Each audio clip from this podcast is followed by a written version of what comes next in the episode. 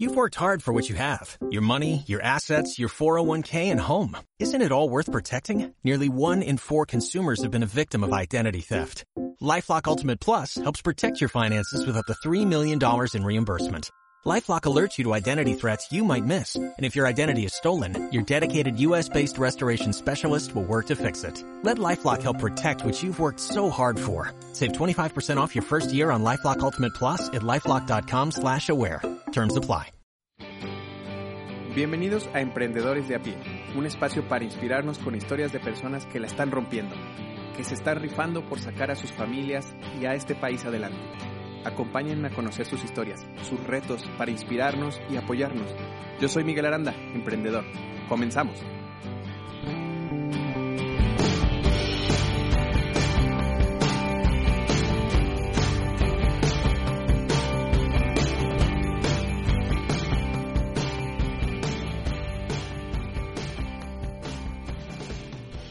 Hola, gracias por escuchar este podcast. Ahora platiqué con Francisco Teista, él es joyero.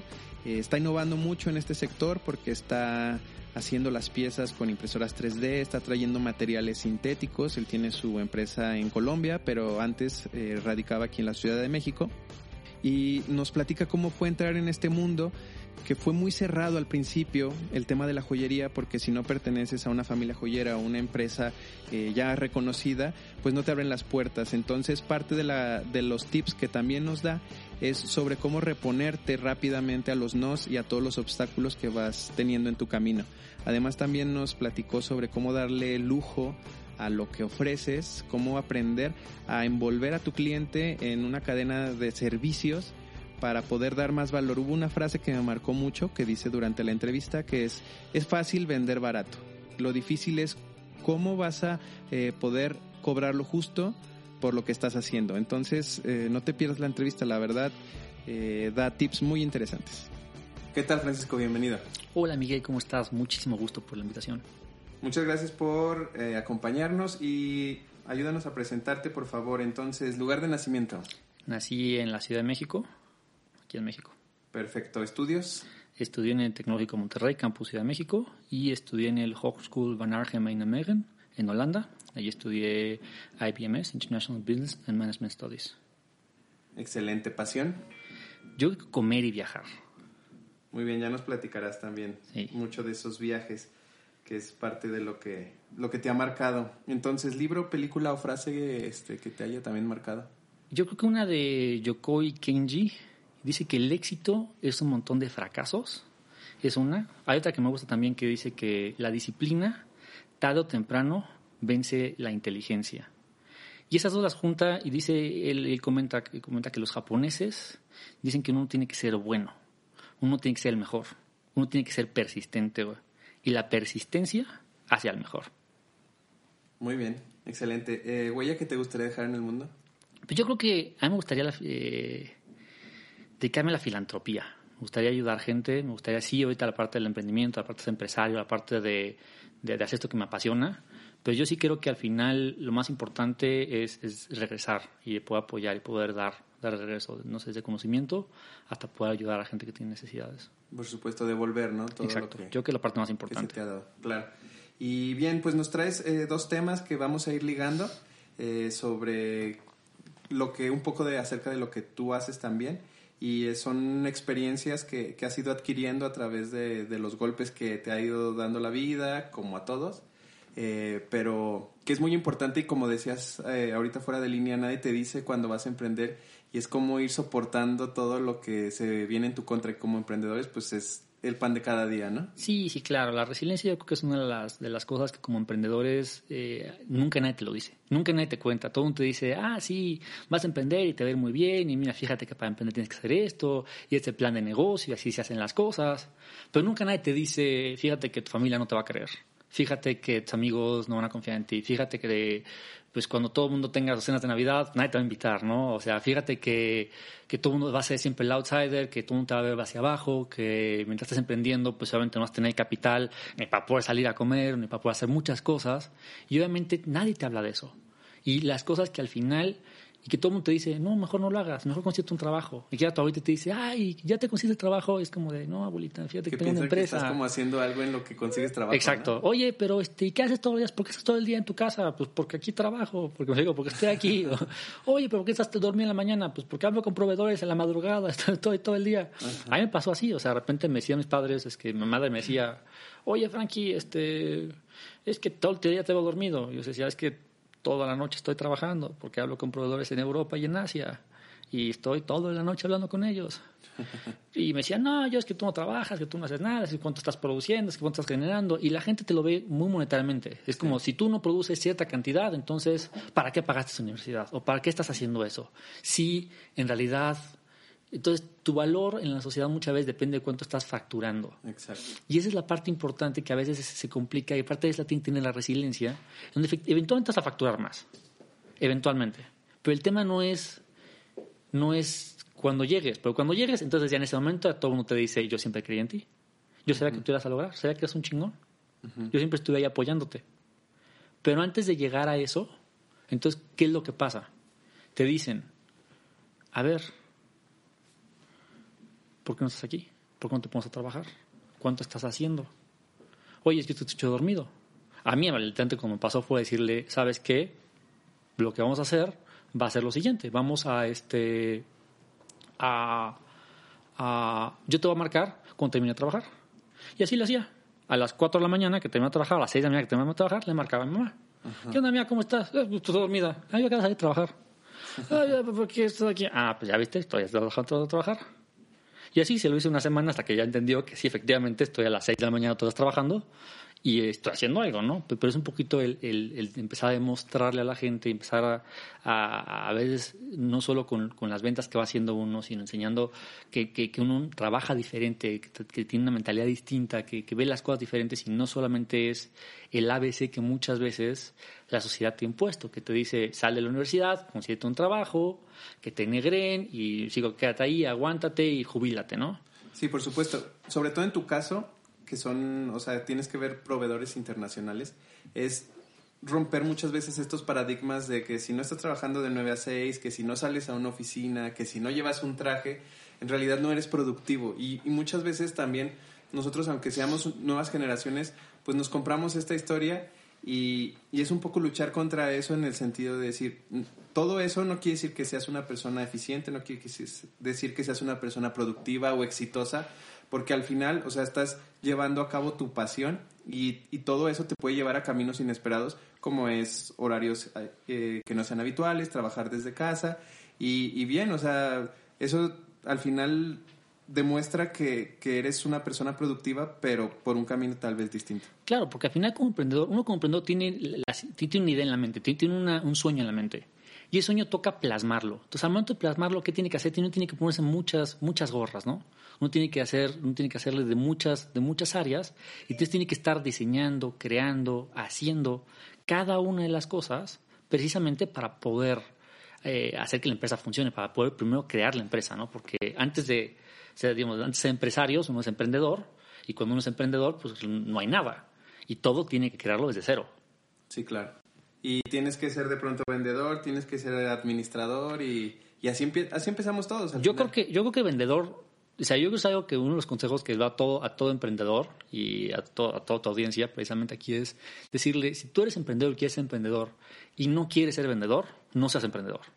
Al final todo tiene que ver con ventas. Tienes que poder vender, tienes que poder ir y buscar la venta. Si no te gusta vender, pues no seas emprendedor, porque al final no importa qué hagas, si nadie te lo compra, se va a quedar ahí. Entonces siempre es importante, yo siempre creo que la parte de buscar la venta, buscar eh, entender cómo vender, aprender a vender, porque es una de las cosas que pues, uno, tiene que educarse, ¿no? uno tiene que aprender a hacerlo, ¿no? Sí, por supuesto. Y bueno, finalmente ya con las nuevas tecnologías, pues hay muchísimas nuevas formas de vender en línea o, o utilizar las redes sociales, pero al final todo se traduce en eso. O sea, si lo que tú estás eh, haciendo no genera valor para alguien como que sea lo suficientemente valioso para pagar por él, pues al final no va a poder ser sostenible tu emprendimiento y no es como tal un emprendimiento, puede ser una buena causa, puede ser una misión, Pero, o sea, al final estamos para generar eh, recursos y riqueza. Claro, pero más lo interesante, y por eso es la parte importante del, ser buen vendedor. Si tú estás buscando, eh, o sea, y generas valor agregado, pero no sabes transmitirlo a tu consumidor final, no sabes vendérselo, entonces, pues, qué bien que genere valor si nadie te conoce. Después que no tienes que tener un buen marketing. Uno tiene que saber bueno de ventas porque tienes que saber cómo transmitirlo y cómo convencerlo para que te, para que te, para que te compren. Y esa es la parte importante, porque si uno no puede transmitir eso, pues tu idea se quedó ahí y el valor agregado se quedó ahí. Y al final, y es ahí un poquito también donde tiene que tener uno mucha resiliencia, ¿no? Es decir, ¿sabes qué? A lo mejor no soy bueno en eso, voy a intentar, voy a seguir intentando, voy a seguir intentando. Y vas a tener muchos nos. Y precisamente es la parte más importante. El entender que uno no va a saber de todo, que uno tiene que aprender en el camino, uno se va a caer muchísimo y lo que le toca es simplemente seguir intentando. Porque esa es la parte más importante. Cuando uno intenta, e intenta e intenta, eventualmente las cosas llegan. Y eventualmente, y pues eventualmente se, se llega al éxito, ¿no Sí, por supuesto. Dicen que todo se puede lograr con perseverancia, pero eh, ¿qué has aprendido en este, eh, en este viaje en el que obviamente te has tropezado, como todos, eh, para poder aprender nuevamente? O sea, ¿tienes algún, algún consejo que puedas decir, levántate rápido, equivócate pronto, algo para que los emprendedores digan, pues sí, o sea, sé que el equivocarme va a ser parte del camino, pero ¿cómo voy tolerando toda esa frustración para poder continuar? Yo creo que el consejo más importante te puedo decir es entiende que te vas a tener no un no, no dos nos, no tres nos. Vas a tener miles de nos. Pero cuando uno entiende que tiene miles de nos, entonces uno puede pensarlo de forma diferente. Aquí hay un, alguien me dijo una frase muy bonita que dice que hacerte millonario es una simple cuestión de aritmética. Al final, lo único que tienes que hacer es saber superar los nos. Voy a poner un ejemplo. Si uno tiene no sé, una ganancia por medio por producto, ponte mil dólares, ¿rico? Por cada producto vendido y uno tiene una tasa de rechazo del 99%, eres un pésimo vendedor. De cada 100 intentos de venta, 99 te dijeron que no. Perfecto, ya sabes que tienes 99. Ahora, si uno quiere ser millonario, pues ¿qué es lo que tiene que conseguir? Hacer mil ventas. Punto. Tienes que hacer mil ventas. Para hacer mil ventas, ¿qué tienes que hacer? 10.000 proposiciones de ventas.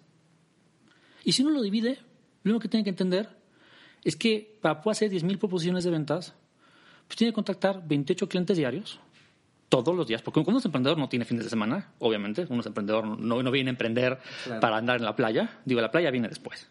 Durante 365 días, y uno tiene que trabajar 10, 15, 20 horas, durante 10 horas, cada promoción de venta te va a durar unos 20 minutos, y en un año tienes un millón de dólares. Así de sencillo.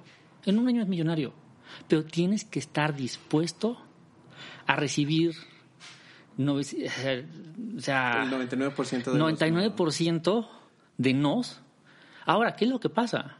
Si de repente pasas de 99 a 98, tú ya tienes 2 millones. Entonces, ¿qué, que eventualmente va a pasar, ¿no? Que eventualmente va a pasar. El siguiente año a lo mejor tienes 2 millones. Diario, vas a mejorar. Vas a mejorar. Pero más de qué es lo importante. Y a veces un poquito de también el consejo con los emprendedores. Es no te quedes con el primer millón. Ah, ya, ya junté un millón y ya me quedo.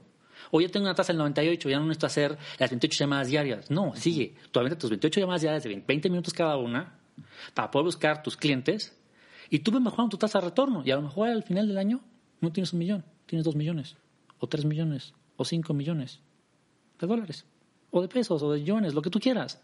Tú la cuenta de cuánto dinero quieres juntar. Haz un plan y ponte a hacerlo. Y ponte a trabajarlo. Y espera mucho rechazo. Pero cuando tú entiendes que el rechazo en realidad es una ventana, una oportunidad que te está diciendo, 99 te van a decir que sí, pero uno te dice que, o sea, 99 te dice que no, pero uno te dice que sí. Entonces, en ese momento, uno puede planearse y uno puede conseguir y uno puede lograr hacerlo. Porque al final simplemente es cosa de salir a vender. Por supuesto. Eh, muy interesante lo que comentas. Me, me llama mucho la atención porque cuando tú y yo nos conocíamos, estabas en, estás en el negocio de las, de las joyas y también mucho de lo que transmitías, de lo que nos platicas ahorita, pues me lo transmitías en ese momento. Y yo creo que es algo eh, bien importante también para ir mejorando esto que comentas de tu, tasa, de tu tasa de retorno, en la cual la gente puede ir creyendo en ti. Eh, tú te posicionas como un experto en la materia para que la gente vaya creyendo en ti. Y es parte del valor que vas generando para que puedas ir eh, rentabilizando tu negocio, ¿no? Claro, al final como emprendedor, uno como emprendedor tiene que ser al final un experto en, su área, en su campo, ¿me Y tienes que generar un valor agregado para el que sea que sea tu target, el que sea tu, consumidor, el que sea que sea el que vas a darle algo, ¿me Al final nadie te va a dar su dinero que mucho trabajo le ha costado, nada más por tu linda cara. Te la van a dar por alguna razón. Y uno tiene que entender por qué es que te están dando ese dinero, por qué es que alguien te va a consumir y por qué es que alguien va a regresar contigo o te van a recomendar. Que eso al final, bueno, te, va a ayudar, te va a crecer más, a exponenciarte más, a buscar ser mucho más exitoso. Y es bien curioso que comentes eso de los porqués, Incluso porque tú fuiste la primera persona que me habló del por qué. O sea, cuando tú hablas de lo que, de lo que haces, no dices lo que vendes, sino dices el por qué, por qué estás haciendo lo que haces, ¿no? E, explicar tu por qué, saber darlo a entender. Pues yo estoy convencido que un regalo viene del corazón y no de la cartera. Y es una de las cosas que, que al final nosotros buscamos como filosofía de nuestra empresa, es entender eso. Porque al final muchas veces no es que, que tú, como nos llega un novio, por ejemplo, no es que no quiera darles algo grande, ¿no? No es que no, no es que no tenga ganas de que ya tenga un anillo de dos, tres quilates, rico, de un quilate. Es que simplemente no puede. Y yo no soy la idea de hacerte sentir mal, porque generalmente la industria lo que busca es hacerte sentirte mal. En decirte, ¿sabes qué? Tú no puedes pagar esto y lo único que puedes hacer es tener esto. Y es lo que tienes acceso, es a este puntito, este detallito. Yo creo que al final lo más importante es buscar cómo con ese dinero, porque al final viene del corazón, viene de lo que tú quieres darle, cómo hacerlo lo más grande, lo más bonito, lo más lujoso, lo más suntuoso. Y para poder crear eso, entonces, pues nosotros buscamos cómo trabajar las cosas. Porque lo que nosotros buscamos como nuestro ultimate goal es crear felicidad. Nos buscamos esa felicidad de nuestros clientes. Eso es lo que nos mueve de repente ver la cara de felicidad de las novias y que nos escriban, nos manden mensajes, decirnos, es que Manillo es el anillo más bonito del mundo, o Manillo es que me encanta, me fascina, no puedo dejar de verlo, muchísimas gracias por el trabajo que hicieron, me, fascina lo que están haciendo. Y eso es lo que nos mueve al final, e, e, esa gratificación, ese, ese, esa conexión que tenemos con las parejas y esa felicidad que vamos creando con cada uno de nuestros clientes. No el dinero que nos pagaron, no lo que pudo pagar, no si lo pudo pagar o no lo pudo pagar, sino al final como por un lado él se luce y ella se siente digna, se siente cómoda, se siente bien con su anillo y se siente bien con su pieza. Eso para las novias. O si de repente llegan mujeres y que, a lo mejor nunca tuvieron la posibilidad de que sus esposos les regalaran algo y ya trabajaron o ya hacen y le han chingado en la vida y dicen, ¿sabes qué? Ahora me lo merezco. Entonces, satisfacción personal de decir, yo me lo compré y yo lo tengo y lo traigo, lo presumo y lo enseño. Y de nuevo, y lo fuiste y lo hiciste con tu esfuerzo. Y nosotros lo que vamos a buscar es cómo hacer que ese esfuerzo se vea y se crea mejor. Pero todo tiene que ver con un poquito, digamos, la, historia de, del por qué eh, las joyas valen lo que valen, los diamantes valen lo que valen, porque es un poquito eh, el área en el que estamos nosotros tratando de, ser innovadores y de, buscar cambiar las cosas, cambiar paradigmas. Al final, yo creo que, que, cuando uno trata de cambiar los paradigmas es cuando uno encuentra ese nicho de mercado. Y en nuestro caso fue precisamente eso, empezar a entender y decir, a ver, la industria, como ha pasado, ¿por qué ahorita lo que se regalan son años de compromiso con diamantes, no? Y, si realmente son así, hace 100 años no pasaba, ¿no? Entonces, ¿por qué? Porque si no pasaba era eso. Y cuando uno se va a la antigüedad, se da cuenta que los egipcios, pues realmente lo que uno se regalaban eran, eran pues, hierbitas este, amarradas. Este, amarradas, ¿no sé Como una especie de mimbre o ratán, en donde lo que buscaban ellos simplemente era crear el aro porque ellos, ellos creían que los aros eran eh, símbolo de eternidad. Ah. Entonces, y, por eso se daban aros, simplemente porque ellos creían que era el símbolo de eternidad. ¿Y qué pasa? Los, los egipcios pues, obviamente copian muchas de las tradiciones. Este, ¿Los griegos? Eh, los, griegos copian muchas de las tradiciones de los egipcios y pues obviamente ellos también lo hacen lo mismo, ¿me Y ya ellos cuando buscan precisamente el concepto del, del, de la vena moris, por qué ponerlo en la mano izquierda, en el dedo anular, porque se supone que se afecta el corazón, y con, con, este tipo de romanticismo. Y después pasamos, obviamente, y luego pasa, los romanos copian a los griegos, claro. entonces se, se, aplica lo mismo, pero entonces para los romanos empieza a ser con el hecho de, pues vas a ponerle oro, ¿no? Para demostrar que poderío económico. Pero además de eso, también para demostrar propiedad. El anillo de compromiso para la mujer, el hombre se lo daba, con la idea, según Plinio el Viejo, era demostrar que la mujer te pertenecía. Entonces, que esa mujer ya, ya es, ya es mi, mi propiedad. O sea, es un símbolo machista en origen. ¿no? Sí, sí, en, en origen, Bueno, en origen no. En origen no, porque en origen los griegos lo hacían con sí. la parte romántica, igual que los egipcios, pero los romanos lo tomaron como un símbolo machista de decir propiedad. Y además te daban dos anillos, estaban el de oro, que estaban en la ceremonia y que usabas en las fiestas, y uno de hierro para usar en la casa. Pero al Ah, final. Ahora, ¿qué fue lo que pasó? Pues ya después, como se fue empezando a hacer, bueno, solamente el primer anillo de diamantes registrado fue en el 47 y fue por el eh, archiduque Maximiliano de Austria, Ah, que le da a su esposa una... Sí, que le da a su esposa una letra M con diamantitos, un puntito de diamantes. Y ese fue el primer anillo de diamantes que se tiene registro que se dio precisamente como un, algo de compromiso. Ok. Pasando esa época, pues qué es lo que empieza a hacer la aristocracia y después la burguesía empiezan a buscar dar y adornar esos anillos, esas argollas, con piedras preciosas. Pero eran piedras preciosas, o podía ser lo que sea. Al final simplemente era adornarlo con lo que tuvieras, con la idea de que al final simplemente demostrar poder económico, demostrar capacidad, demostrar estatus, demostrar realeza. Y esa era la idea, simplemente. Hasta que llega Devers. Y Devers es una, una cosa muy interesante, porque cuando Devers se forma, se forma eh, en 1880, en 1880 eh, Cersei Rhodes crea Devers, y en menos de 10 años ellos obtienen el monopolio, o casi el monopolio global de diamantes. ¿Por qué? Porque compraron las minas. ¿Pero por qué las compraron? Y es algo muy interesante. Mucha gente nos pregunta por qué compraron las minas de diamantes. Las compraron porque eran muy baratas. Porque había tantas minas de diamantes en ese entonces que nadie quería el diamante. El diamante se evaluó. Entonces, de ver las compra. ¿Y qué hacen?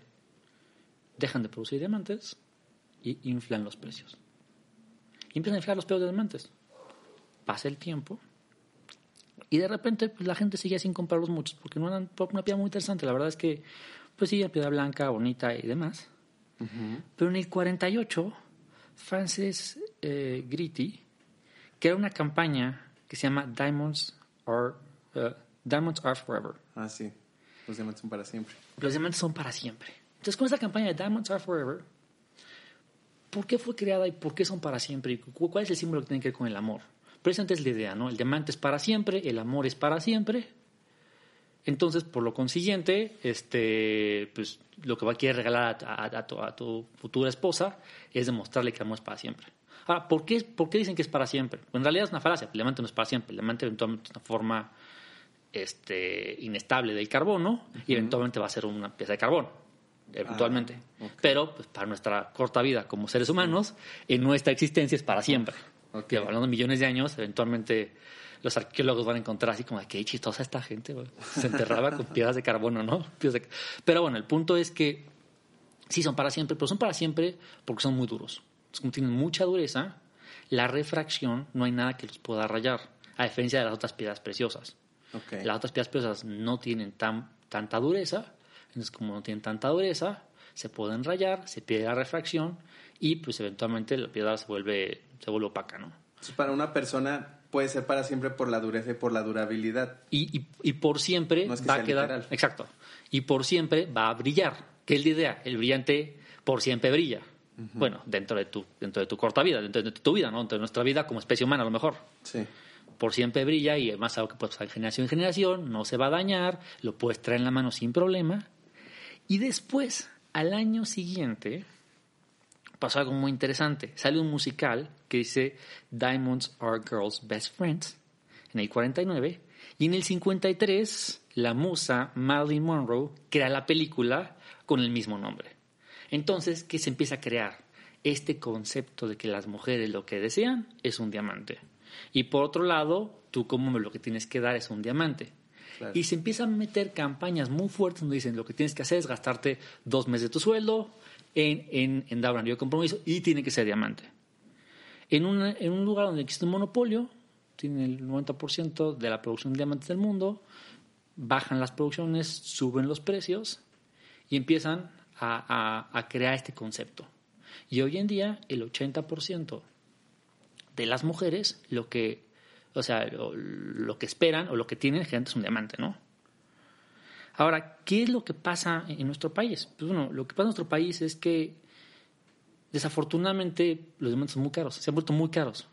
Porque antes los diamantes todavía se hacían, uno puede ver, no sé, en la época eh, uno te puede ver a las realezas de, de, hace 100, de hace 100 años, pues todavía los veía con collares de diamantes, ¿no? Hace como hace 50 años con collares de diamantes, y todavía eran accesibles, todavía eran opciones a que la burguesía pudieran comprar los grandes collares de diamantes, las grandes joyas.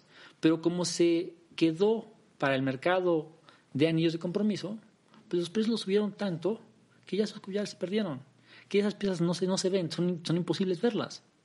¿Y qué es lo que se encuentra? Pues simplemente los puntitos y, lo que, y lo que la gran mayoría de las mexicanas tienen son puntitos, que son, que son a veces esas piedras de punto 25, ya punto 50 te fue muy bien. Sí. Pero estas piedras que cuestan 80 mil pesos y es punto 50, ¿me rico? Punto 55. Y eso para la, capacidad adquisitiva del mexicano promedio es, simplemente impagable. Entonces, es ahí donde un poquito lo que estamos tratando de hacer nosotros es cambiar los paradigmas, cambiar las ideas y decir, bueno, ahorita ya la tecnología nos da la oportunidad de tener otro tipo de piedras, tener piedras que son hechas en laboratorio, que son creadas, son sintéticas, son muy buenas, que tienen una capacidad de refracción o hasta mejores, mismas propiedades ópticas, es más, las mismas propiedades químicas si tú quieres o, o diferentes, y podemos encontrarte una pieza que esté en tu presupuesto pero que haga a tu chica sentirse mejor. ¿Por qué? Porque es lo interesante. Lo interesante es que las mujeres, curiosamente, lo que ellas quieren es una piedra más grande. Sí. O sea, si uno pregunta a, en general mujeres, en realidad hay, estudios que, que, dicen eso, que comentan decir, las mujeres lo que están buscando, que generalmente te van a decir, ellas te van a decir que sí a cualquier anillo. Porque a ellas no les importa. O sea, al final el anillo no es algo que en realidad a ellas les importe para decirte definir el sí o no el 90% de las mujeres, el 91% de las mujeres, de lo que le entrega está decir ella sí, porque lo que quieren es pasar tiempo contigo. Lo, que, lo importante para ellas es la pregunta, lo importante para ellas es, eres tú. Pero ¿qué es al final lo que les queda? A ellas les queda ese sabor de boca, como decir, chale, me hubiera gustado otra pieza, me hubiera gustado algo más grande. Y yo gente se lo pongo generalmente para que los hombres lo entiendan a veces, es como, como uno que siempre, uno siempre un Ferrari, ¿no? Siempre dice, ay, yo quiero un coche, un Ferrari, ¿no? Y llega tu cumpleaños 18 y ya tu papá te dice, pues mi hijo, aquí tienes un Volkswagen, ¿no? Este, Passat 94, ¿no? Aquí, pues, pues, gracias, pa, pero tú sabes que eventualmente puedes comprarte el Ferrari si le trabajas y le chingas, ¿no? Sí. Para ellas no, para ellas ese fue el año que les tocó, ese es el año de compromiso que, que, les que tuvieron, con el que estuvieron soñando durante años. Entonces, por eso es a veces es que les digo, ¿sabes qué? La gama de ellas lo que están buscando son piezas más grandes, porque al final lo que quieren, las nuevas generaciones están dispuestas a buscar nuevos materiales, materiales que sean, que, tengan menos impacto en el ambiente, materiales que, que, sean mucho, mucho más bonitos, que sean mucho mejor tratados, y que al final, con ese mismo presupuesto, no es que seas barato, que es un poquito el que, que cambia el concepto, no es darles algo barato. Lo que vas a cambiarles es vas a buscar con el mismo presupuesto poder entregar algo mejor, algo más bonito, algo más digno, que al final ya va a ser más feliz. Y no más feliz en el momento en que se lo ves, porque ella siempre va a ser feliz, porque lo importante para ella es tu propuesta. Si no es feliz al final, no diga, no, se acabe con el chale, me gustaría. O que al final le dé pena que lleguen y digas, a mí me pasa mucho que yo soy joyero y lo primero que hacen es tapan la mano. Porque les da pena. Y es algo que a lo mejor no, lo reconocen, pero pasa, o sea, no de cada vez niñas que yo conozco, generalmente llegan y les dicen, ah, que diga, soy joyero. Y si están comprometidas, se tapan la mano. Y siempre digo, chale, qué mal pedo. Sí. Pero al final es eso, porque no sienten orgullosas de lo que tienen y entienden que, que, no es que su chico no quisiera darles algo más, sino que en realidad es muy caro. Pero e, esa sensación de que, de que les dé pena en vez de que lo presuman, ¿no? Como, como debería de ser o, como es muchas veces cuando, cuando están emocionadas dan la noticia y lo primero que enseñan es la mano a sus amigas, a su familia. Claro, es que siempre van a presumir, porque lo que están echando en cara a las amigas es yo ya me casé, ya conseguí un güey que me puede conseguir y van a presumir. Pero el tema aquí es, y cuando tú les preguntas, me ha pasado, y he estado en ferias, en expos, los separo a los novios y le pregunto, oye, ¿te hubiese gustado algo más grande? Y su respuesta siempre sí. Oye, si es otro, material, ¿te hubiese gustado, aunque no fuera natural? Sí. Oye, aunque no fuera diamante, sí. Porque al final no se nota, ¿no? Eh, tú trabajas la Monsanite. Nosotros trabajamos muchos, muchos materiales. Ah, muchos. Entonces, en, blancos, pues digo, se pueden hacer desde zafiros blancos sintéticos, se pueden hacer Monsanite, que son sintéticos. Monsanite es un silicio de carbono, 50% silicio, 50% carbono, diamantes sintéticos. Y, todos esos, al final del día, pues se, ven muy similares, ¿no recuerdo? Obviamente lo que es la Monsanite y lo que es el diamante se van a ver igualitos. Entonces, en la mano no se ve la diferencia. A nivel de... Pero lo importante es que se puede crear con mucho menos presupuesto una pieza mucho más gloriosa. Mucho más vistosa. Mucho más gloriosa, mucho, mucho más bonita y mucho más digna. Y es la parte importante. Que al final ya diga, wow, me encanta, esto, esto fue lo que siempre soñé con tener. Porque es lo importante, ellas siempre soñaron con ver esa, ellas veían, ellas siempre quieren sentirse ese día la princesa. Ellas ven los anillos de las princesas y los anillos de cómo se los dan y los diamantes y las cosas grandes. Y ellas siempre soñaron con tener eso. Y al final dar la oportunidad de crearlo y hacerlo, y hacerlo más vistoso, y hacerlo más bonito, y hacerlo más suntuoso. Es lo que buscamos. Y al final esa es nuestra propuesta de valor, porque al final para nosotros lo más importante es crear felicidad. Y es nuestro, nuestro su por qué. Al final. por qué. Eh, Francisco, y platícanos un poco, eh, que es algo también de lo que nos ibas a hablar sobre el crear lujo. ¿Cómo vas creando lujo como emprendedor en una industria en la que ya nos contaste toda la historia, en la cual pues eh, es un monopolio, son grupos muy cerrados en los cuales es difícil de entrar y tú te dedicas a algo que, que al final es crear una experiencia. ¿Cómo lo vas haciendo como emprendedor? ¿Cómo vas diseñándolo? Pues mira, el lujo yo creo que es algo que, y yo como consejo a los emprendedores les doy, es, es algo que uno tiene que sentarse a crear. Uno tiene que tomar ese espacio en su casa, donde tomar cree que no estás trabajando, decir, a ver, ¿cómo le voy a hacer para que mi consumidor, en lo que yo hago, sienta que mi producto es de lujo y esté dispuesto a pagar por eso? Porque al final el lujo te da un valor agregado, pero uno tiene que crearlo. Es algo que, que, que no existe.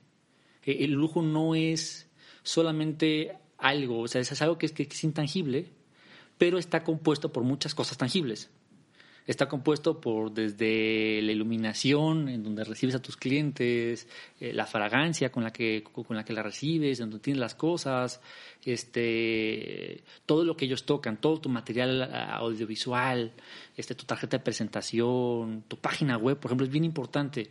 Tu página web cómo está diseñada, qué fotografía tiene, cómo, se ve, que sea responsiva, el lujo se tiene que se tiene que ir diseñando, se tiene que ir, se tiene que ir creando, se tiene que ir pensando. O sea, la fotografía de producto, por ejemplo, es bien importante. Muchos emprendedores que están haciendo cosas en línea y quieren vender en línea, pues bueno, efectivamente, no tienes que tener una tienda en Polanco, pero ¿qué tienes que hacer? Tienes que dedicarte a que tu página web funcione bien. Y transmita esa, sensación, en línea. Exacto. Y esa sensación en línea a veces es muy complicado y es dos partes. Es, por una parte es una buena página web, pero por otra parte es una muy buena fotografía y, una, y un muy buen diseño. Y que ese diseño transmita al final esa sensación de que el producto es de lujo. Pero una vez que entregas el producto, bueno, entonces, o el servicio, bueno, ¿cómo lo entregas? Entonces, ¿en qué bolsa lo estás poniendo? Y tienes que a veces, si uno, si uno se quiere posicionar como lujo, quiere tener un premium de lujo, entonces uno tiene que ir a comprar la bolsa la más cara y tiene que ponerle a veces una botella de champaña al cliente, y tiene que a veces ponerle, y todas esas experiencias, uno tiene que irlas poniendo, y eso cuesta. Y a veces el cliente simplemente es algo como, ah, está bonito, llegan lo tiran, y ni siquiera lo ven, pero sintieron el lujo. Y es algo que a veces uno tiene que ir haciendo. O sea, yo un ejemplo que me gusta poner mucho siempre es eh, Chanel, ¿no? Cuando uno llega a Chanel, pues está la boutique, ¿no? Y llegas a la boutique, este, ahí en Presidente Mazarica, aquí en México, y pues ya sabes, ¿no? Tres pisos de tienda, puertas enormes. Pero, a ver, esa boutique fue diseñada desde afuera. ¿Cómo se vio? ¿Qué es lo que el cliente quiero que vea? ¿Cómo quiero que la marca se diseñe? ¿no? La entrada, ¿cuánto va a pesar la puerta? ¿Cómo se va a sentir que, que, cuando uno abre la puerta o presente tener a una persona ahí que te esté abriendo la puerta? Luego tener al staff, cómo van a estar, cada staff va a estar puesto, cómo va a estar uniformados, el color del piso, el tono de luz, el, color de la luz que va a tener la tienda. Después vas a tener el aire acondicionado, a qué temperatura va a estar, la música, qué, qué, qué va a estar sonando, qué, qué olores vas a tener. Que hasta se mandan a hacer los olores. Todo, todo se diseña y todo hay que crearlo. Luego cuando recibes al cliente, ¿cómo vas a saludarlo? ¿Cómo vas a, cómo vas a interactuar con él? Vas a ofrecer un té, el té sobre qué taza se la vas a dar, qué calidad de té le estás ofreciendo. Le vas a un chocolate, qué calidad de chocolate le vas a dar, cómo se lo vas a dar. Todo eso al final va creando el lujo, va creando este concepto que al final uno se siente suntuoso y está dispuesto a pagar ese premium por esa sensación de lujo, por esa sensación de que lo está creando. Pero uno como emprendedor tiene que sentarse a ver cuál es mi negocio y cómo puedo hacer que mi negocio se vea y se sienta lujoso para que el cliente esté dispuesto a pagar un premium.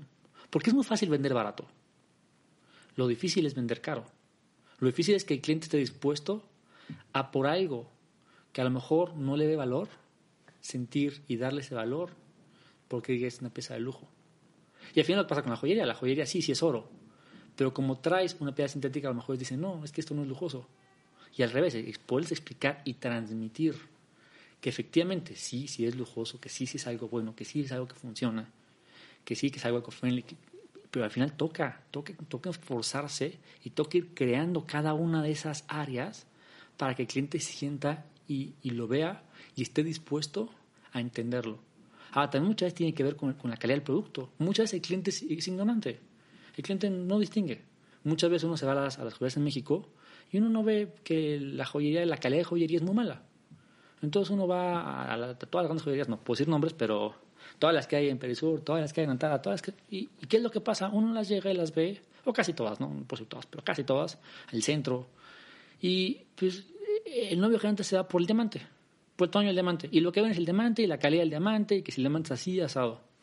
Pero ya cómo está montado, ya que si está montado bien, que está montado mal, pues todos están montados mal. Porque no están poniéndoles ese, ese esfuerzo, ese ímpetu, ese, ese detalle que, por ejemplo, si le ponen otras, otras casas extranjeras, que a veces dicen, no, es que pues, el diamante es muy chiquito o te cobran un uso de precio muy caro, ¿no? Porque son carísimas. Sí, claro, pero la manufactura que traen está años luz la manufactura que puedes tener aquí.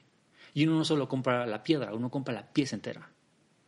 Y entonces un poquito lo que hacemos nosotros es poder jugar con eso, ¿no? Poder buscar entregar una manufactura de muy buena calidad, comparable con las empresas extranjeras, pero ofreciéndoles presente este valor agregado de tener nuevas piedras que no son baratas, simplemente te puedo algo mejor. Ok, Francisco, y en la parte de de, de, poder ustedes ir agregando este valor, eh, ingresándose en este mundo tan cerrado de la joyería, pues me imagino que para poder hackearlo, para poder entrar, tuvieron que entrar con estos nuevos eh, productos que, que, no se veían aquí en México, poder proponer en la parte tecnológica, e incluso hasta en la parte sustentable, ¿no? Platícanos un poco de, de todo eso que traen. Sí, la es que fue un reto para nosotros. Digo, yo vengo de una familia que no es joyera, Eventualmente sí, a mi madre le gustaba comprar joyas, este, le gustaba mucho la joyería, pero de, de alguien que mi madre es fanática de los diamantes y, los entiendo, y yo desde niño siempre lo estuve muy cerca, pero pues nunca fui, o sea, nunca fui joyero, nunca la parte de las ventas, nunca la parte de la producción. Entonces, adentrarse uno eh, en, esta, eh, en, un, en un nicho que es muy celoso y que es muy cerrado, pues fue un reto, porque al final o sea, si, si tú no perteneces a la comunidad, si tú no eres eh, familia de joyero, de descendencia joyera, entonces tú simplemente eres un extraño que nos viene a hacer competencia y como almejitas se cierran. Entonces para nosotros fue un reto precisamente decir, empezar a buscar y empezar a encontrar cómo precisamente empezar a, hackear el sistema, empezar a encontrar. Pero precisamente por eso también tenemos prácticas distintas y vemos al cliente de una forma diferente. Muchas veces los joyeros que, te hacen, te hacen sentir mal te hago sentir mal para que te vayas, porque te enseño las piezas baratas y están feas, y te, lo enseño porque está feo, está barato. ¿Quieres lo bonito? Paga. Saca más dinero. Y te hago sentir mal. Yo no llevo con una idea diferente, yo vengo con una filosofía de vida distinta, yo vengo con una idea de sentir bien, sin importar cuánto tengas. Porque para mí, yo no te veo, o yo no veo a mis clientes al corto plazo, yo no los veo para simplemente vamos a hacer una transacción. Yo os veo a largo plazo. Yo os veo a, perpetuidad. A crear una relación en donde efectivamente pues primero empiezas con el anillo de compromiso, luego los de boda, luego cuando viene el, niño el primero para los niños, luego cuando vienen este aniversarios, los aniversarios, tus amigos me recomiendas. Y es una forma diferente de hacer negocios, es una forma distinta de ver las cosas y además también aplicando tecnologías a veces de just in time, en donde pues, conceptos en donde en vez de simplemente producir a lo loco, tener inventario, tener un costo de inventario, pues simplemente decirle al cliente, a ver, ¿qué es lo que tú quieres? ¿Cómo lo quieres? Nosotros lo hacemos por ti. Sí, efectivamente, el nivel de producción es mucho más caro, pero también tengo la oportunidad de crear y desarrollar precisamente estas, esta relación en donde vamos a crear esta pieza que va a ser única, que solo vas a tener tú, que fue diseñada para ti, que tú eres partícipe de todo el desarrollo de la pieza. No simplemente que te paraste en la joyería y elegiste uno y se acabó en donde sentamos, vamos a ver qué es lo que quieres, lo diseñamos en conjunto, te enseño los renders en 3D en la computadora, vemos, desarrollamos y hasta que al final quedes contento. Entonces también lo hacen a cierto punto más romántico en la parte pues, con los novios o ya después cuando vienen clientes y simplemente es decir, sabes que yo siempre tuve las ganas de tener esto, ¿no? Y es la cantidad de dinero que tengo, ¿qué podemos hacer? Y simplemente es trabajar con ellos y buscar, desarrollar y hacer las cosas de una forma en la que se hace uno a uno y también para nosotros es mucho más seguro porque también de esa forma también nosotros no tenemos un inventario, ¿no? Tenemos también ese, ese problema de que de repente pues lleguen los ladrones, entren a la tienda y de repente vayan a robar las cosas, ¿no? Entonces simplemente todo se va pidiendo, todo se va buscando uno a la vez. Y en el tema de lujo, ¿qué más? ¿Qué más nos puedes platicar sobre, sobre ese tema para, para ir acotando, para la información para los emprendedores? Pues yo digo, lo que, lo que me gustaría decirles es eso, es que al final lo que tienen que hacer es sentarse a pensar, cuál es tu negocio y qué es lo que puedo ir haciendo para ir creando, para ir creando esa parte de lujo. Entonces sí toca sentarse, sí toca presupuestarlo, sí toca entenderlo y toca desglosarlo. Al final el lujo es muy grande y no, y todo es lujo y no todo lo que uno hace es lujoso. Pero al final sí toca entender a veces, pues no sé, tener, no sé si es un negocio en línea, por ejemplo, bueno, pues a veces tener que pagar el punto com, ¿me explico? El punto como es un lujo. Sí. ¿No llegó? Es más caro. Es mucho más caro. A veces no se encuentra, a veces tiene que pagar un dominio. Y es un lujo. Y si uno quiere un punto com, tiene que pagar un punto com, ¿llegó? O pagar un buen fotógrafo. Oye, pero es que el fotógrafo, si la fotografía está bien, sí, ¿se siente lujosa la fotografía? ¿Cuánto ímpetu le pusiste a cada foto? ¿Cuántas horas de trabajo y edición le pusiste a cada una de tus fotografías? ¿Qué modelo contrataste? ¿Qué está transmitiendo la modelo? ¿La modelo transmite algo? Es un producto, ¿me Si es un servicio, bueno, entonces búscate fotografías que, que vayan en relación a tu servicio. ¿Cómo, ¿Cómo, recibes a tus clientes? ¿Dónde los recibes? Si tienes, este, ¿dónde están tus oficinas? Todo eso tiene que uno como emprendedor ir buscando cómo crearlo para que pueda transmitir ese lujo. Hasta uno, cómo, cómo se va a vestir uno, ¿me Uno como emprendedor. Por supuesto, porque muchas personas que probablemente nos estén escuchando eh, van a decir, claro, pues él se dedica a la joyería, pues tiene que transmitir lujo, ¿no? Pero algo que, que platicábamos fuera del aire es que no es entender cómo creas tú el lujo, sino poder transmitir que desde la industria en la que estés puedes crear lujo, puedes ir haciendo una experiencia para tu cliente, porque eh, finalmente en todos los mercados eh, la gente está acostumbrada o quiere un, un costo bajo, ¿no? Pero es como decías hace rato, eso es lo más fácil, o sea, cómo vas a ir más allá, cómo vas a ir crear una experiencia memorable en la que no nada más te compré porque eres barato, sino te compré porque me está gustando toda la experiencia que estás creando en torno a lo que me vas a dar al final. Claro, a veces, muchas veces, presente en el B2B, el lujo es la atención al cliente. ¿Qué tan rápido respondes? ¿Cómo respondes? ¿A qué hora respondes? ¿Qué tan disponible estás para responder? Y no solo durante la venta, porque es muy fácil a veces decir, ah, sí, todo funciona, las ventas son todo magnífico, pero el problema es durante la ejecución. ¿Qué tanto realmente estás poniéndole ese, esa calidad al cliente que es lo que está buscando?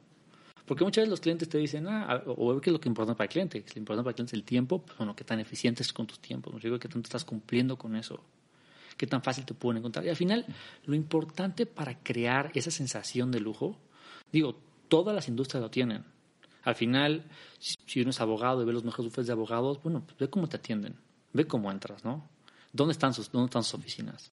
¿Cómo te están viendo? Y eso es el lujo y por eso te están cobrando ese valor agregado a ese servicio. ¿Por qué? Porque tú nunca sabes. Un ejemplo, una peluquería. Unas peluquerías, uno ve la diferencia de peluquerías, ¿no sé Uno una peluquería que está carísima, que está en un centro comercial finísimo, que es enorme, y está dispuesto a pagar por un corte de cabello por alguien que no conoce 10, 20, 50 veces más que el señor de la esquina. ¿Es mejor cortando el pelo? ¿Quién sabe? ¿Pero por qué estás dispuesto a pagar más? Por el lugar, por el estatus que te da, por el cafecito, por las sillas, por la iluminación, por el aroma. Haces lo mismo que haces en la joyería, lo mismo que haces en la moda, pero lo vas creando en una forma en la que al final del día lo que vas haciendo es diseñando cada uno de los espacios, cada una de las cosas. Pero ahora, obviamente, ese local te costó. Esa iluminación te costó. Ese staff te costó. Los uniformes te costaron. Las tijeras te costaron. Pero todo eso da un valor agregado en donde tú al final puedes cobrar un premio. Pero entonces uno comprende si quiere, porque es, es una opción. Digo, no todo el mundo tiene que ser lujoso. No todo el mundo tiene que pegarle al mundo del lujo. Es una opción. Y lo importante aquí es decir, sí se puede. No tienes que ser francés, no tienes que ser italiano para ser lujoso, no tienes que tener un apellido fancy para poder decir vengo del lujo, no tienes que venir de la quinta generación para decir yo soy una marca de lujo. Tú puedes crear el lujo. No solamente los grandes pueden ser lujosos, tú también puedes ser lujoso en tu forma y puedes cobrar ese premium. Pero para cobrar el premium tienes que invertirle tiempo, dinero y mucho esfuerzo. Entonces ahí es una, es una disyuntiva, es decir, ¿qué es lo que quieres? Si estás dispuesto a irte por ese premium, tienes que trabajarle para que el cliente lo sienta, para que el cliente lo vea, para que el cliente se sienta satisfecho con lo que le estás ofreciendo y ahí sí puedes cobrar el premium. Si no, no se puede. Al final, regresando al ejemplo de Chanel, por ejemplo, pues lo que vende Chanel no es, mucha gente lo que cree que vende Chanel es moda. Ellos no venden ropa. Su trabajo, ellos no venden la ellos crean la ropa, crean las colecciones, crean todo ese concepto y lo ponen a un precio ridículo para que tú llegues a la tienda y digas, no me alcanza nada. ¿Qué es lo que voy a comprar? Un cinturón. ¿Qué es lo que voy a comprar? Unos zapatos. ¿Qué es lo que voy a comprar? Una cartera. Porque 5 mil dólares una chamarra, una chaqueta que puedo utilizar un día, güey, se va a quemar y no la puedo usar de nuevo, no me alcanza. Pero sí, yo compro Chanel. Y eso los que compran en la boutique. Si no los compran en la boutique, pues vas a comprar, entonces, ¿cuál? Los accesorios. O sea, los, este, eh, entonces ya el pequeño leather boots, más cositas llaveritos, cositas más chiquitas. O aún menos, vas a comprar el maquillaje, los perfumes. En donde lo que están ofreciendo es presente el lifestyle del de Chanel. Y ahí es donde hacen dinero. La gran boutique que tienen, todo el lujo que crearon, todos los desfiles de moda, todas las revistas, todo lo que venden ellos de, en realidad de moda, lo hacen para sustentar, vender perfumes, lo hacen para sustentar, vender carteras, vender cinturones. Pero si se vendían cinturones solamente, la gente ya no, son cinturones bien caros. No, ¿quién va a comprar el cinturón?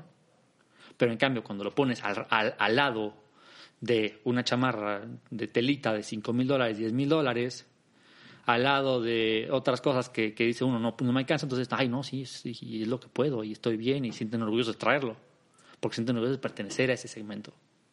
Pero entonces, de nuevo, eh, Chanel hace, ya ves lo que hay que entender, hace tres colecciones al año, invierte millones en publicidad, invierte millones en sus tiendas, que muchas veces las tiendas ni siquiera facturan lo que cuesta mantenerlas abiertas.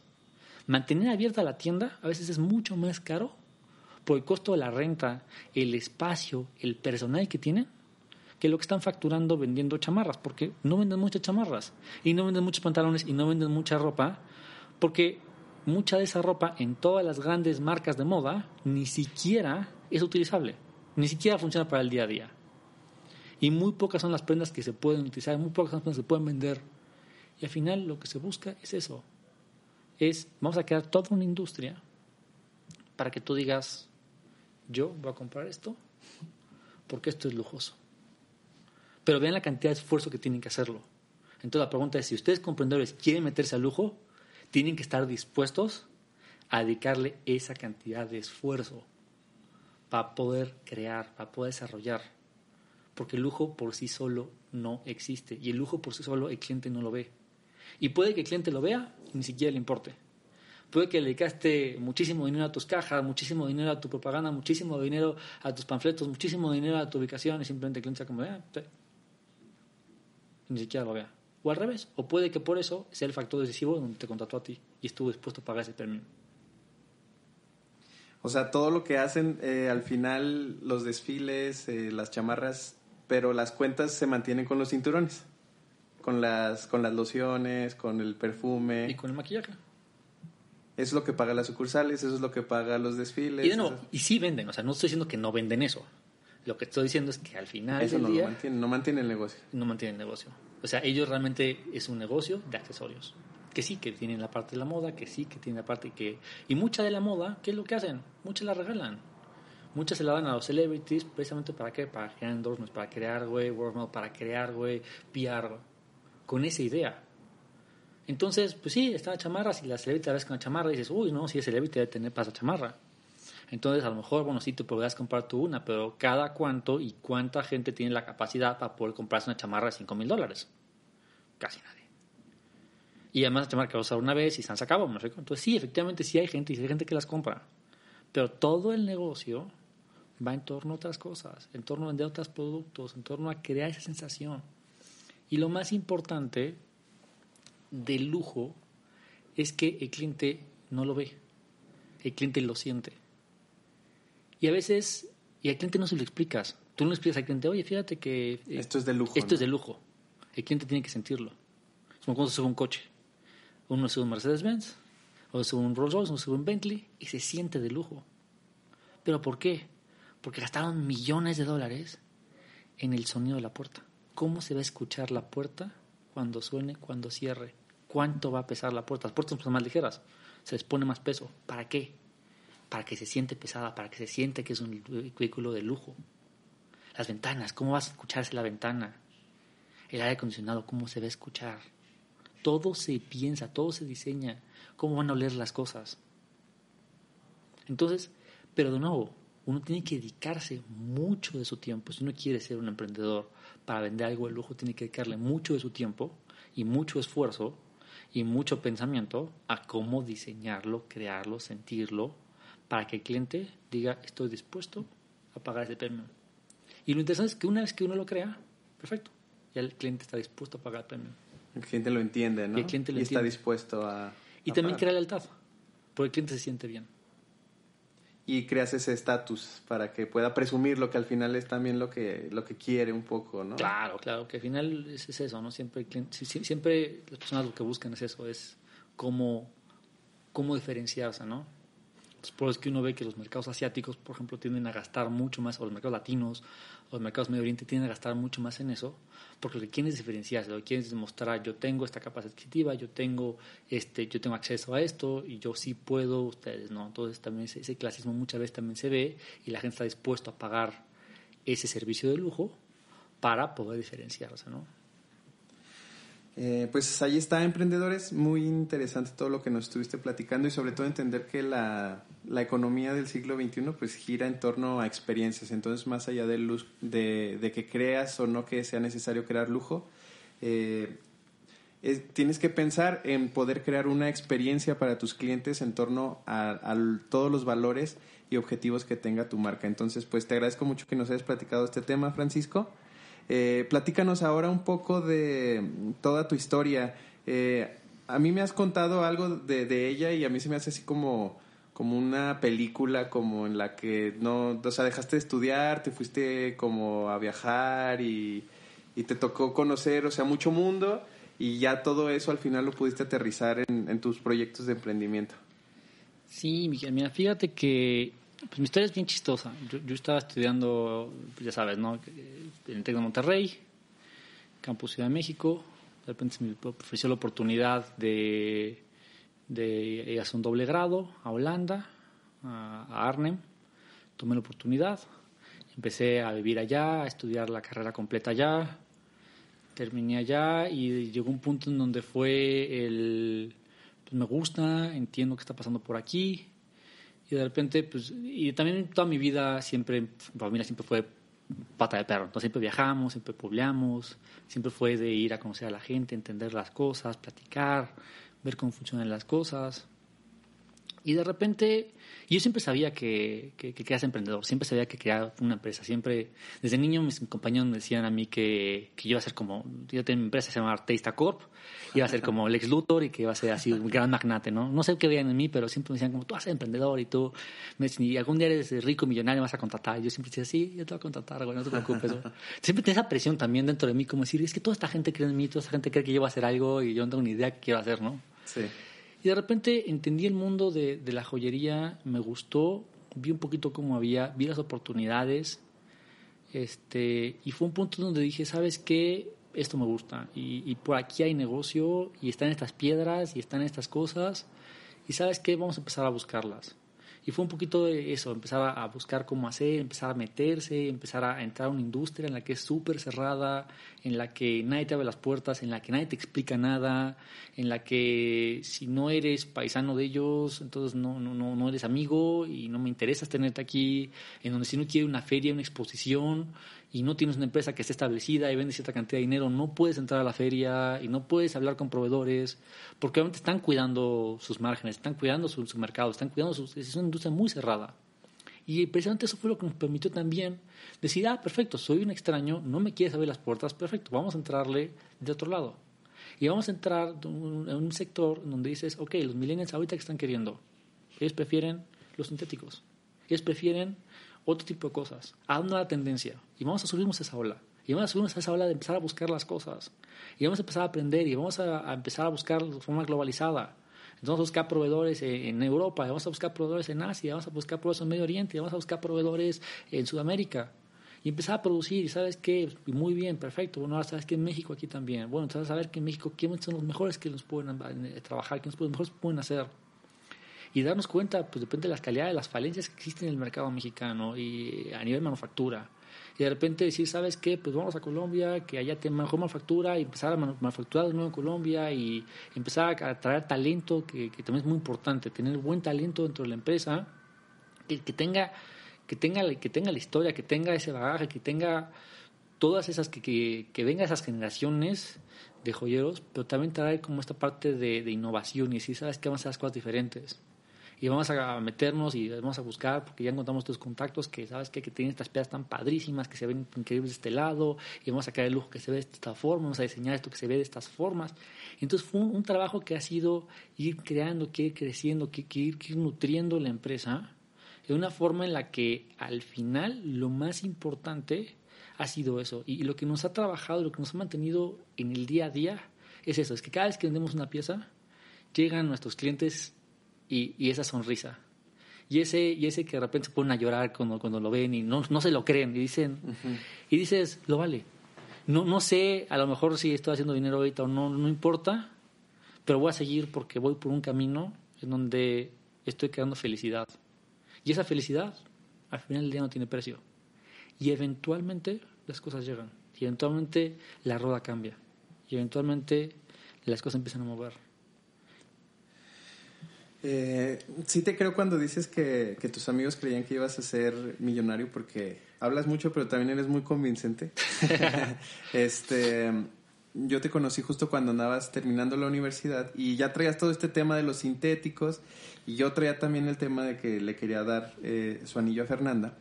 Y entonces a mí me agradó muchísimo todo lo que tú me platicabas porque eh, bien, no estoy, no estoy en contra de los diamantes, pero sí muchas veces de cómo se obtienen, todo claro. este tema de, de, de, la trata de personas o toda la sangre que le dice que, que, lleva cada diamante. Entonces cuando tú me dijiste, mira, esto se puede crear de forma sintética y tiene el mismo brillo, tiene más dureza, o sea, una persona... O sea, que no es especialista, pues es muy difícil que lo note. Incluso los joyeros a veces es no. difícil que lo noten, ¿no? Claro.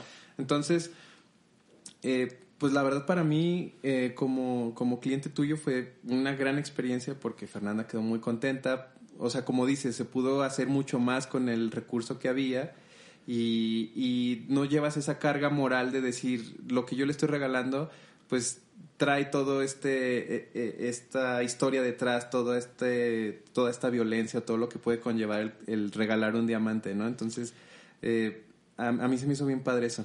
Sí, claro, porque además lo, interesante, yo soy fanático de los sintéticos, digo, sí, también vendemos naturales, pero yo, yo, soy, yo soy así, a mí los sintéticos me fascinan.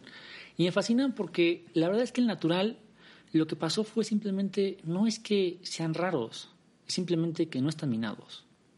Que el precio está artificialmente inflado.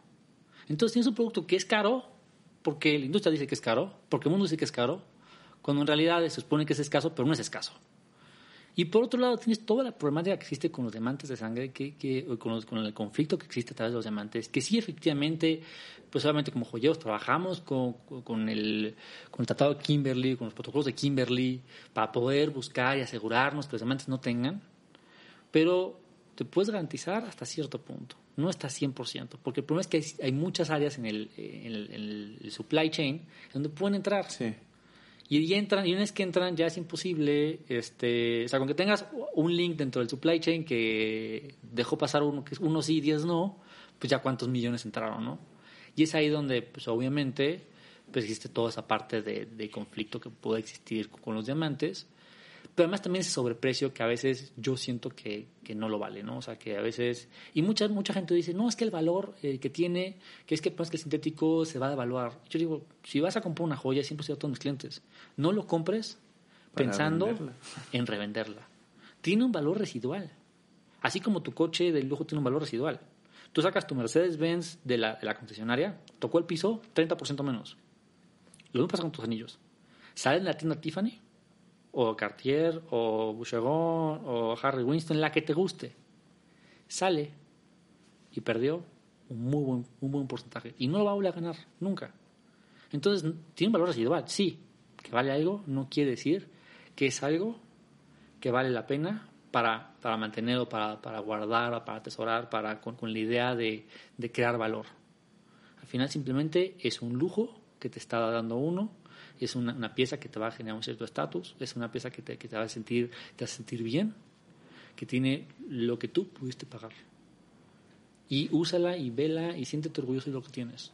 Claro, y disfrútala, disfrútala ¿no? claro. Es para eso. O sea, no es pensando en qué, o sea, cuándo la voy a vender o en cuánto la voy a vender. Sí, claro.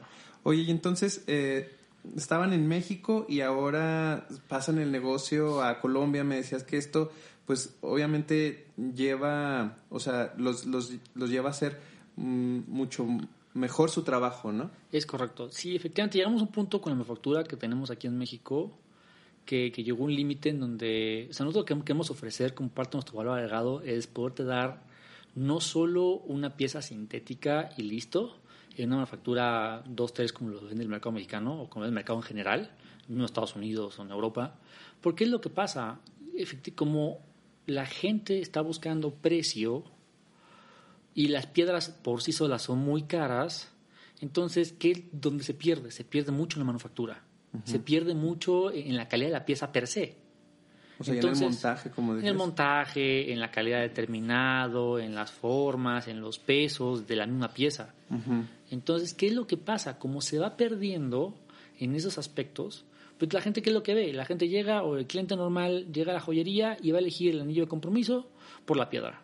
Entonces, esta piedra es de tantos puntos, este es de tantos puntos, y gente no nos viendo en puntos, ni siquiera llegas a quilates, ¿no? O sea, uh -huh. digo, raro es el que llega a decir, puedo dar más de un quilate, ¿no?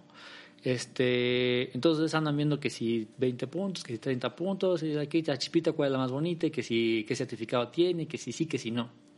Y ya cómo está montada, sobre qué está montada, y que si a lo mejor un pavecito, pues ya que tiene el pavé, y ese pavé te lo cuentan de la cantidad de puntos que tiene, pero realmente nadie se sienta y nadie agarra y voltea el anillo y dice, ah, vamos a ver cómo se ve de lado.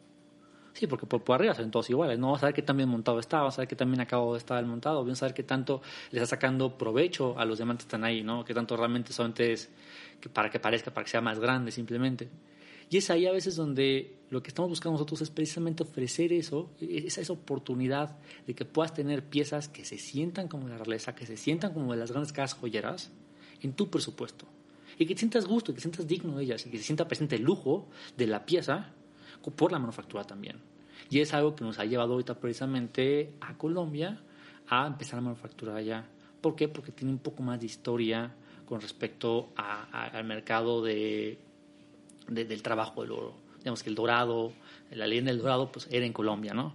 Entonces los colombianos llevan manejando el oro desde la época precolombina y como está la esmeralda, pues ¿qué es lo que pasa? Pues eh, hay más trabajo de oro. Y digo, no todos los joyos colombianos son buenos, pero hemos podido tener la fortuna de encontrar un equipo muy bueno, que trae mucha tecnología, que trae mucho know-how, que trae un muy buen avance en entendimiento de lo que están creando y que más están dispuestos a aprender con nosotros y a, unirse al equipo y a ir creciendo, porque también con nosotros llegan y de repente es como, ¿sabes qué? No me gusta y hay que hacerlo nuevo y otra vez y otra vez y otra vez.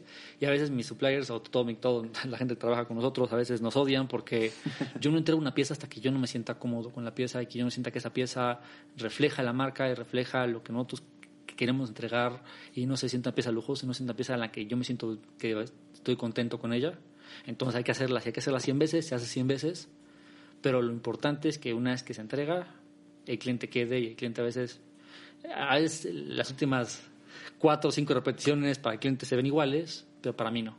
Y si para mí todavía hay cosas que mejorar, se mejora y se trabaja y se va a trabajar con la idea de que al final mi cliente tenga una pieza y le diga, wow, detalles que no va a ver, que nunca nadie va a ver, que nunca nadie va a apreciar.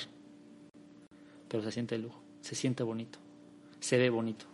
Que volvemos a lo mismo, ¿no? O sea, tú como especialista pues cuidas cada detalle para, para que al final al cliente, aunque no lo note conscientemente, lo pueda sentir. Exacto. Pues te agradezco mucho que nos hayas eh, dado toda esta inspiración, estas herramientas para, y esta información para todos los emprendedores, para que no se rindan, porque las cosas no están fáciles, pero cuando lo han estado también. Entonces, si uno quiere ser emprendedor, pues más allá de que haya un entorno eh, positivo o apto para que lo puedas hacer, es que te fijes tus metas, que te fijes tus pasiones y que no te rindas. Y creo que nos has eh, inspirado mucho en eso, Francisco. No, gracias, Miguel. Y al final recuerden, mucha disciplina es no solamente es esperar a que llegue y nada, es esperar 10 años haciendo nada, sino esa disciplina de decir, voy a levantarme temprano, o voy a levantarme tal, tal a tal día todos los días y voy a estar dedicándole 10, 15, 20 horas día de mi empresa. Y esa es esa disciplina, esa constancia, es lo que te lleva.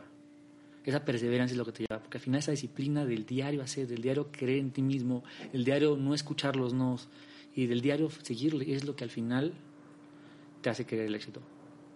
¿Dónde te podemos eh, contactar para, para, poder conocer más acerca de todos los productos que ofreces, Francisco? Pues generalmente pues a través de nuestras redes sociales, a través de nuestra página web, la empresa más Aldo Cipulo, Cipulo y, este, y estamos ahí, entonces ahí lo que necesiten, podemos estar a sus órdenes. Pues ahí está, emprendedores. La verdad es que yo puedo recomendar el trabajo de Francisco. Yo soy el segundo cliente satisfecho que tuvo en su empresa fui de las primeras personas que, que me animé a creer en él y pues como lo escuchan, o sea, cuando te escuchan hablar las personas, pues creemos en ti, entonces te deseo mucho éxito en tu emprendimiento, que, que, llegues muy lejos hasta donde tú quieras llegar, Francisco, y te agradezco mucho que nos hayas acompañado hoy. No, muchas gracias ti, por atenderme aquí, por recibirme y pues gracias a ti por siempre confiar en nosotros. Gracias, hasta luego. ¿Te gustaría un secreto para tener una mañana realmente efectiva, para despertar más rápido y para descartar el café? Bien, te regalo este tip. Báñate con agua fría. Yo tengo la oportunidad de bañarme con agua fría desde que era un bebé. Mis papás me dieron ese regalo, me acostumbré a hacerlo y actualmente lo sigo haciendo. Y he sentido que despierto más rápido, que tengo más energía, que tengo una actitud muchísimo más positiva. Además, te ayuda a mejorar tu cabello, tu piel, fortalecer tus músculos y es una meditación instantánea porque te centra en el aquí y el ahora. Entonces, bañate con agua fría y despierta de una forma más positiva. Espero que hayas disfrutado el episodio de hoy. Recuerda escucharnos cada semana en Emprendedores de a pie para que no te pierdas de toda la inspiración que nos regalan nuestros emprendedores. Síguenos, comparte y dale amor para que cada día estas historias puedan llegar más lejos. Yo soy Miguel Aranda. Nos escuchamos la próxima.